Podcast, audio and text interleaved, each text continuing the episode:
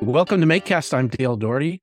I am here with Matt Zigler. Matt is an artist and educator who's written a new book for us called Three Modes of Making. And we'll be talking about that book today and his experiences as an artist and educator and how he's brought that to a makerspace at a school. He's talking about things in a new way, maybe for some of you. I wrote a piece on Maker Ed last week and talking about how some maker programs start as a club, some as a class. There's kind of a third category for makerspaces, a hub, where a lot of things happen both in and out of that hub. Um, but you're not just working with students, you're also trying to train other educators in this model. Well, Matt's book, I think, has uh, a focus on the process of making and how do you lead that as an educator or as any adult working with kids on this. Rather than teaching someone, I use a coach model quite a bit. My thinking, how do you coach kids to make? How do you help them? What are you trying to accomplish there? The second thing that Matt, I think, covers really well is that some teachers are very scared about is when you give students the opportunity to do projects. How do you manage that? How do you think about it? What kinds of projects are they going to do? When I heard Matt give this presentation at Make Education Forum, I thought he really nailed something that nobody had really talked about before for some projects. The goal is to imitate something that exists or perhaps follow instructions that someone else shared with you. Second was imitation uh, to modify something. And the third, uh, he calls innovation, which is really to do something new, original, and ideally something that has value to other people. Matt, welcome to MakeCast. It's good to see you.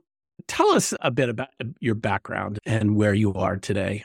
So, my background is I've been a teacher really since I got out of college. I've been, I was an art teacher for most of my career, coming up on half of my career. I guess that that will shift.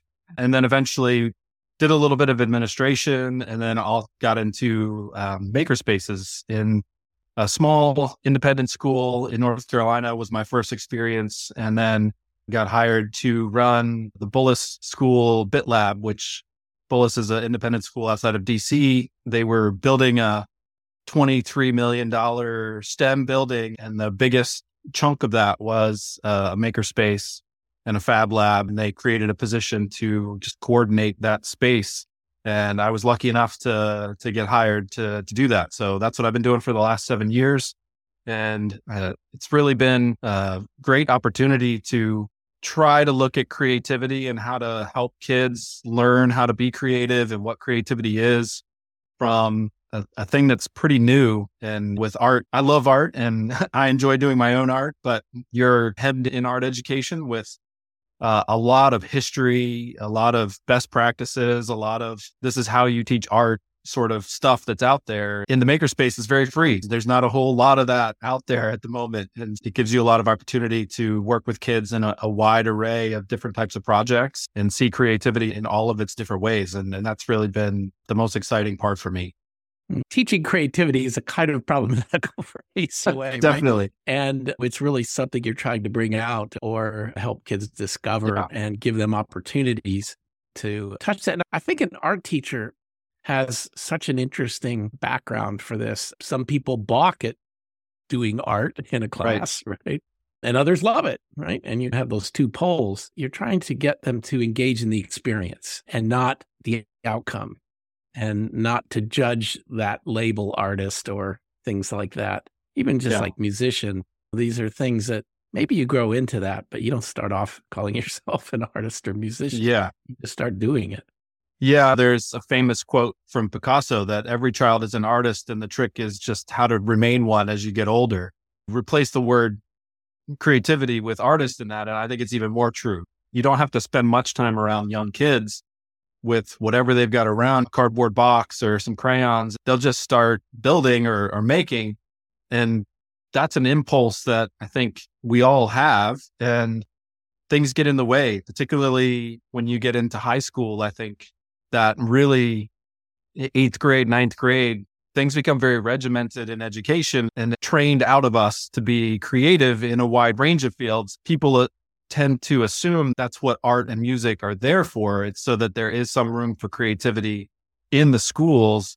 and it doesn't belong anywhere else. And and I really disagree with that in in my work in the makerspace, as you mentioned, as a hub. I have students and teachers coming from every content area with creative ideas and projects that they want to do. It's hard to imagine a field that doesn't involve some opportunity to be creative and and the people who are able to find the creativity in their jobs enjoy those jobs more and often have greater opportunities within those organizations because they are seen as people who can come up with ideas and pursue them. Being able to really talk about creativity and creative process for students and have them see the value in practicing that in high school so that they could apply it to whatever their area of interest is in life. That way you don't have to feel like oh i'm i'm supposed to be an artist when i come out of this class. That that's mm-hmm. not the the goal. I, I really like the word practice. It's something you do in sports but music and, and other mm-hmm. things. But more importantly rather than being told to practice it's discovering your own practice and how you do things how you think and yeah that's the essential part of creativity it's like how you approach a problem or how you even think about yourself and I really appreciate that often art education tries to make a real connection to the person, the student, mm-hmm. in a way that sometimes I think mm. science doesn't. Science is a subject, it has information, has facts, has theorems. We'll test you on yeah. that, right? Rather than science is a way of thinking, science yeah. is a way of looking at the world and interacting with that world. I always felt like art teachers could help science teachers become better by moving them off of that subject and more towards the experience of the right. thing. How do we know well, these things? Right. It's funny that you bring up science. Both my brother and my father, both PhD biologists. I remember way back when I was starting to think about this book and, and some of the stuff that went into it, I asked them, Can you remember an experience that you had in high school that inspired you to want to become scientists? And neither of them had anything from school. Oh. Their interest in becoming scientists came from things outside of school. My oh, dad grew up on a farm school. and he became interested in animals and zoology. And there was no experience that he had in school that said, right. science is really interesting. You might want to pursue this. It was like a thing you had to do. And the real yeah. inspiration came from outside influences, which is sad. I feel like it doesn't have to be that way. No, it doesn't. But I will say that they can usually trace it to some set of experiences they had whether they were mm-hmm. in school. It usually wasn't, I had a great textbook in the seventh grade. or, or, yep. But sometimes it can be an inspiring teacher. Absolutely. You know, that, that opens the door.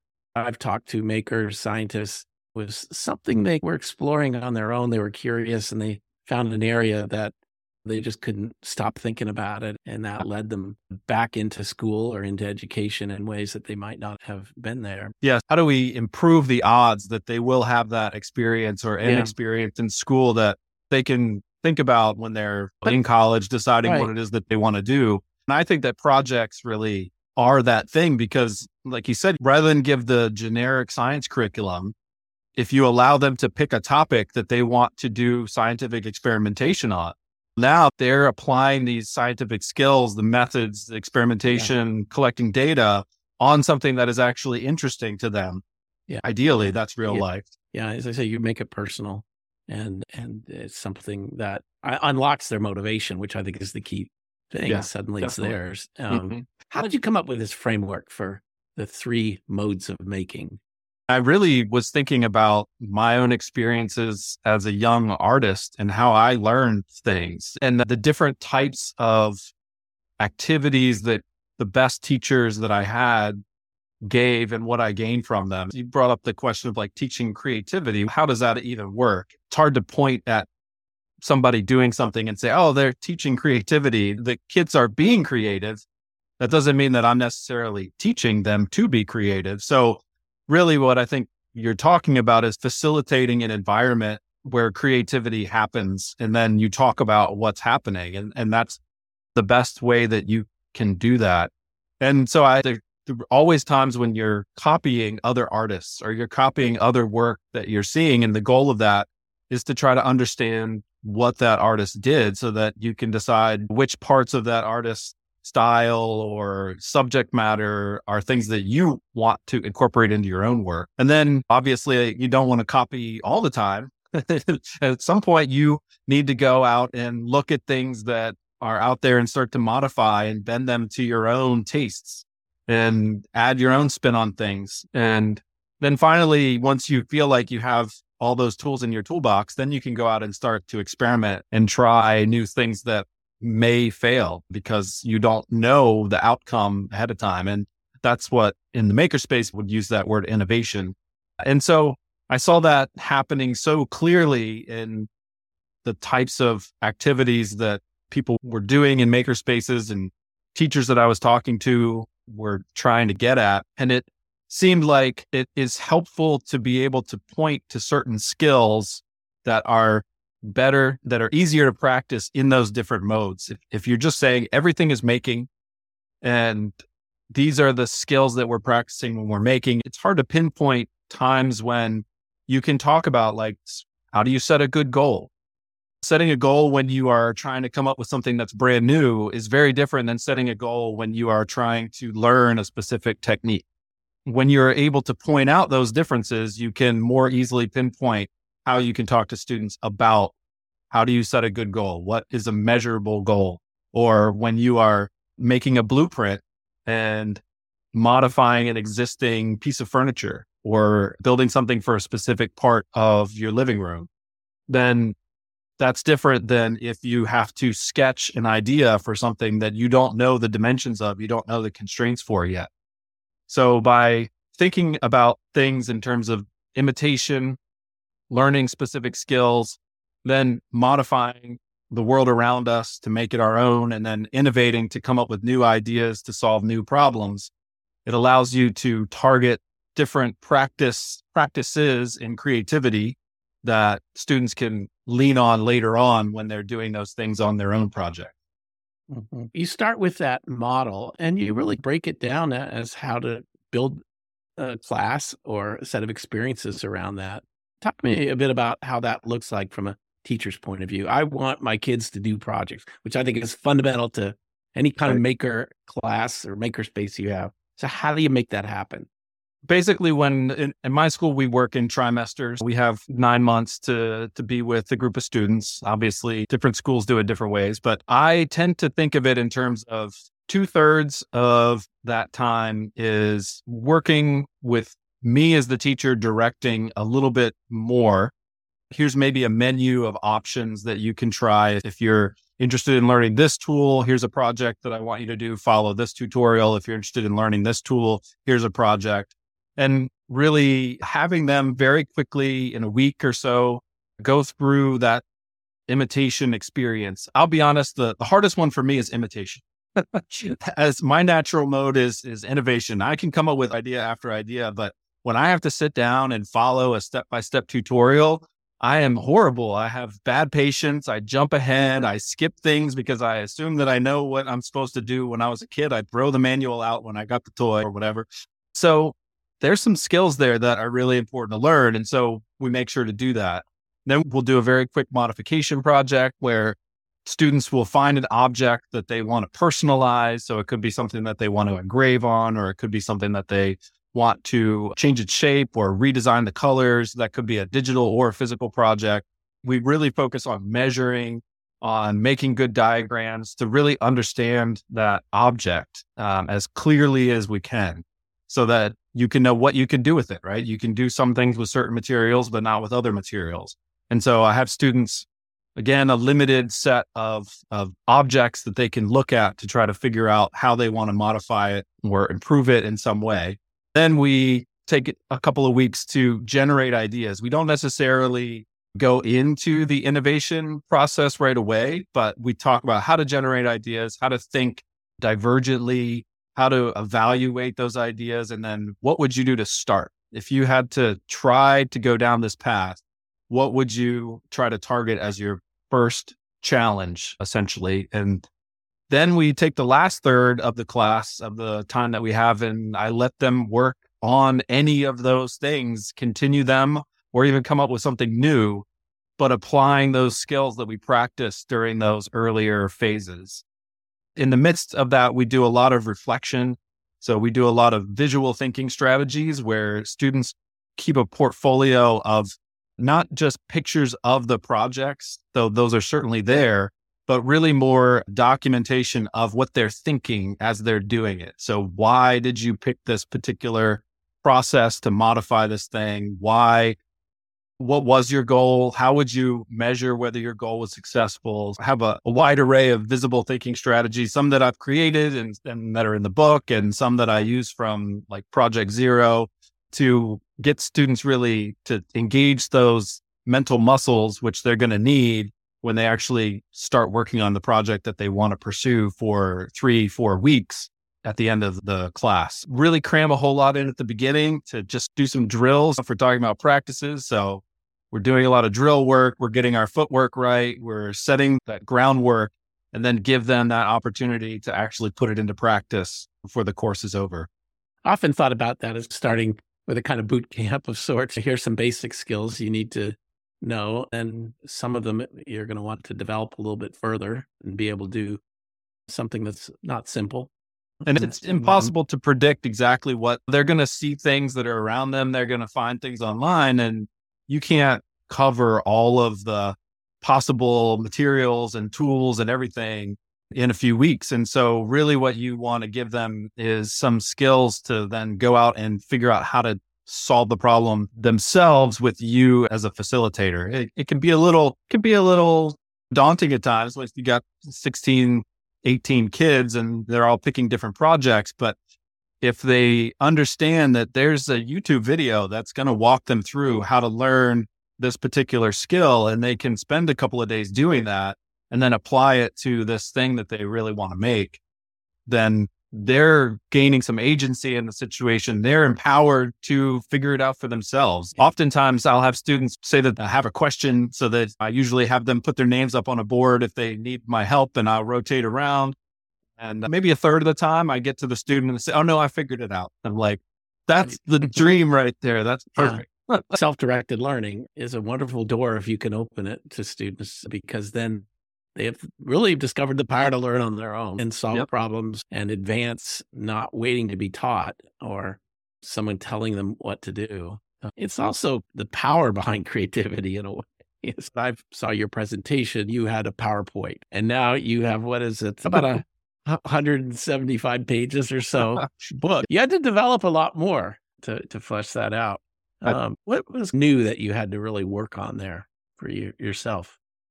I created a lot of maybe not created from scratch, but I I thought a lot about the different visible thinking methods that we use, a lot of the different ways that I have students visually represent their thinking.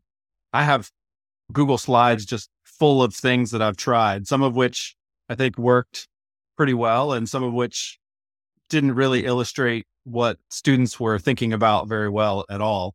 But I think it was an opportunity to look through all of that and evaluate for myself which of those seemed the most effective, which were not effective, but probably could be with some improving. And it's been really helpful. The sort of interesting thing about the timing of it all is just that has lined up with the actual school year that I went through. I teach three courses and, and, they're laid out as one course in the book, but there's like an introductory maker class, which I just described. Then I teach a, a trimester class called Making for Social Good, which really the idea of that class is designing things for others. We give kids a lot of opportunity in the makerspace to make their things for them, which it's easy to know what it is that you want in an object but it's a different skill to be able to interview and talk to somebody else and really gain some empathy and help understand what it is that somebody else wants. Those are a separate set of skills that we spend a third of the year on. And I have a, a more advanced class, and that's where we focus primarily on the innovation project, where they will take, could be that idea that they came up with before, and they spend the entire trimester just working on that one project through a series of iterations and prototypes. And as I was going through those different parts of the classes and, and writing the book and hitting those different parts, I was redesigning some of those portfolio elements. And the ones that I think worked best ended up in the book, which was very helpful to be able to come up with. Are those um, classes different uh, grade levels or? They're all mixed high school classes. A lot of freshmen end up in those class in those classes, but but yeah, it's a nine through twelve high school class, mm-hmm. which is great. I think the kids appreciate it because I often don't know what grade they're in because it's just this group of kids that show up. The younger kids benefit from having some of the older kids around, and it helps mix some of those those grade level challenges that you but can get year to year. Would you have any of the same students like next year, would you have some of those students still in the maker classes? Would they- yes, I will occasionally have a student. He'll take one their freshman or sophomore year, and then they'll take the others later on. It's relatively rare when I have a, a single student that goes all the way through all three in the same year. Talk about assessment. Uh, you spend a little time on that in the book. It's one of these things that it's not a multiple choice test that yeah. tells you whether you did well in the class, but again, going to art and other right. areas, we don't give an artist a multiple choice test to, to find out whether they did well. So it's really just applying a different framework than what we've typically applied in things like math. Yeah. The type of assessment that I really hope people get away from, I don't know that a lot of maker educators use it, but that idea of a checklist of things to include in your project. That's an attempt to do that sort of multiple choice. If you do all these check all these boxes, then you get 100%. That's really limiting because it's essentially encouraging students not to try new things. Because if they get really interested in something different and they waste their time and they don't do this really simple thing over here, then they actually may have done something amazing, but they didn't check off all the boxes. Rubrics are a big part of obviously assessing any kind of creative, subjective work, meeting expectations, exceeding expectations. I have been using the last few years a method where I will lay out what I think the basic expectations of the project are. If you're doing this, you should be able to show that you are able to do fairly accurate measuring, that you can record those numbers and then use them to design an object. Those are the basics. And I hope that you will go beyond the basics. And so if you do the basics, then you're in that like 80% range. That's that B range or whatever. If you challenge yourself, if you try something more complex than what I've asked you to do, then you're exceeding those expectations. You're actually pushing beyond what I think you should be able to do if you left this class. And I think that has helped my students be able to focus on trying harder and trying something new because they know they're going to get rewarded for it grade wise, even if it doesn't work out, even if they try something and it's not successful, if they're able to show in their documentation, their visible thinking, they're showing this is why I tried this thing. Now it didn't work out. Maybe next time I need to do it this way, but this is what I was trying to achieve. Those are risks, risk taking behavior that's really important for creativity. So I don't grade students on the actual product that they make. I grade them on what they're able to just describe how they attack the problem, how they thought about the problem, how they set up to accomplish this task that they have given themselves or that I've given them. A big part of what I thought was important in the book was to try to give as much helpful, concrete strategies for assessing students in the makerspace as possible, because I think that is an area where a lot of teachers struggle I would love not to have to give grades at all, but we are in a traditional education realm and, and you have to yeah. do that. But part of this is figuring out how to give feedback in different ways, yes, right? Definitely. And that's why I think the adult, the teacher, the coach, whatever, has such an important role. That goes back to basic writing or drawing or anything. Someone says you could do better, right? Push you yourself a little bit more. Think about it a little bit more. Sort of encouragement rather than judgment.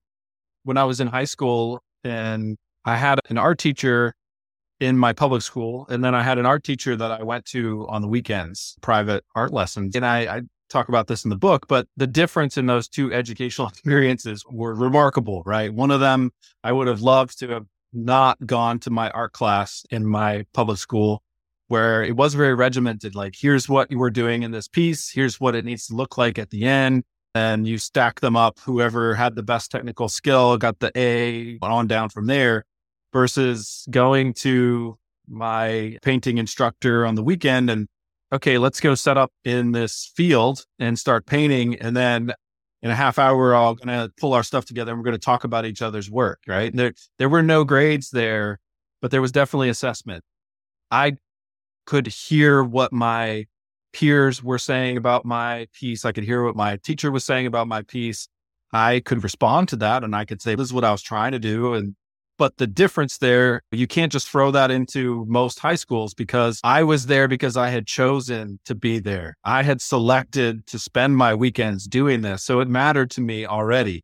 And when you're in high school, as much as kids love being in my maker class, some of them did not have many options. They, they picked it because it was better than this other elective option out mm-hmm. there they're not necessarily intrinsically motivated to do great work in the makerspace. That's where the A, B, whatever does come in. In the end, you have to be able to boil it down to that. But a lot more of what I'm able to do through process portfolio is give a lot more feedback where I can, it's tricky when you have a lot of students, but being able to leave a video note or an audio note, just talking about what they've put in their portfolio and help them maybe see it from a different perspective or encourage them to elaborate in, in some parts of their thinking so that they can be able to express that. There's the idea of we don't learn by doing, we learn by thinking about what we did, which is true. You can develop a, a, habit and a rhythm by doing something over and over again. But if you want to be able to apply it strategically, you have to have thought about why you did certain things and whether it worked better, whether there'd be something that would work even better the next time. Mm-hmm. That documentation that you brought up several times of process portfolio, not just here's what I did at the end, but this is how I got there. Adults struggle doing that of keeping notes and yep. really taking the time and feeling that it's worth taking the time yeah. to write those thoughts down. It helps because I don't grade them on their products that they make. I grade them on that portfolio.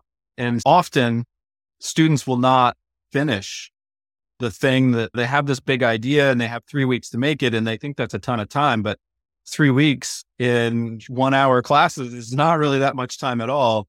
And so most of the time they don't actually finish completely. They may get 60% of the way there or whatever, but as they are documenting their thinking about that process, and that's what I'm actually grading them on, it relieves them of that worry of not finishing and it allows them to have the emphasis put on, okay, I'm going to, I can do a really good job explaining what I'm doing, what I want to have happen, and to be able to say, I don't have the time to finish this, but if I do finish it, this is how I'm going to do it. Sometimes those kids come back and they finish it in their own time, which is always fantastic. One of the things that I discovered, particularly in public schools, and sadly, looking at students, say, going to community colleges, really how few of them had the experience of really doing projects in in high school. I really feel that's such an important thing for them to f- find out how they learn, how they work, to work in a group of people doing those kind of things. Maybe one step down the list of not having the opportunity to do projects is having all of the projects that you do be essentially meaningless. Part of what I think my job has really allowed me to do is my job is much more like a librarian than like a traditional teacher. I teach these classes, but that's the only class I teach. So the majority of my day is working with teachers to help facilitate meaningful projects in their classes. And so we don't do a whole lot of dioramas. We don't bust out our shoe boxes and buy a bunch of stuff at the craft store, which can be fun and engaging for some kids. Not every kid yeah. loves yeah. doing that, but they're not learning anything through that process because often what they've already done is done research, written a paper, handed that paper in, gotten that graded, and then they make the diorama with no new information at all. So what I do is I work with teachers to help design projects where the students are actually showing what they've learned. And ideally, that is replacing a test or replacing a paper so that the student really buys in then oh you I mean i don't have to uh, write a four page right. paper about this i can build this object that shows my knowledge that i've gained about this part of history or about this scientific concept or about this this mode of, of language in my Spanish class. Maker spaces, I think, really one of the exciting new things that they can bring is being able to facilitate that for a school because teachers don't have the time or the mental bandwidth in most cases to be able to design really meaningful projects that help students learn or help students show what they've learned. That's just not what their time is able to be devoted to. To be able to have that librarian who can step in and say, I've got this idea for you. You tell me what it is you want the kids to demonstrate that they understand, and, and I'll help facilitate this for you. To if that- makerspaces can do that, they become very sustainable in schools. That goes back to that hub model um, discussion a a bit that is Yeah. serving the whole school. It's not just a separate program or activity. I'm really happy to see your book in print. I, I hope we can jointly get it in the hands of as many teachers and you advise them how should you think about it is Yeah. really important and how you organize that space and your goals in that space. Often people are getting assigned a makerspace without having much training in it. Right. I think your book is a really good way. We have other books that explain 3D printing and CAD and electronics, Arduino, and that. But you have a conceptual framework for the educator to apply to students using the makerspace and teachers using the makerspace in a broad way. that certainly was my hope as an art teacher even eh, at a small school where oftentimes i was getting kids in the class that really did not want to be there. I had to ask myself what is this kid who's never going to pick up a paintbrush after they're done with my class? What can they get out of this i've been thinking about that question for a long time and working in a makerspace has just made it so much easier to allow kids to really see the power of how creativity and creative design could be applied to whatever area that they're most interested in and and that it can really benefit them in the long run. And so it's been very freeing for me even though i love the art studio and i love working with students who really want to do art but i, I want to make sure that everybody gets uh, opportunity to feel like they can apply their creative skills more productively to, towards whatever they're interested in I, I think we get hung up in this career thing of what they're going to be at the end of their education, not what's the portfolio of skills they've developed and habits of Yeah. mind and all those other. Matt, thank you for your time today. Really great to see you. I wish you the best of luck with this book and your work in the makerspace at Bullis. thank you and i really appreciate the opportunity You can buy Matt's book, Three Modes of Making, on Amazon or order it from independent booksellers or purchase it in PDF or print form on makershed.com.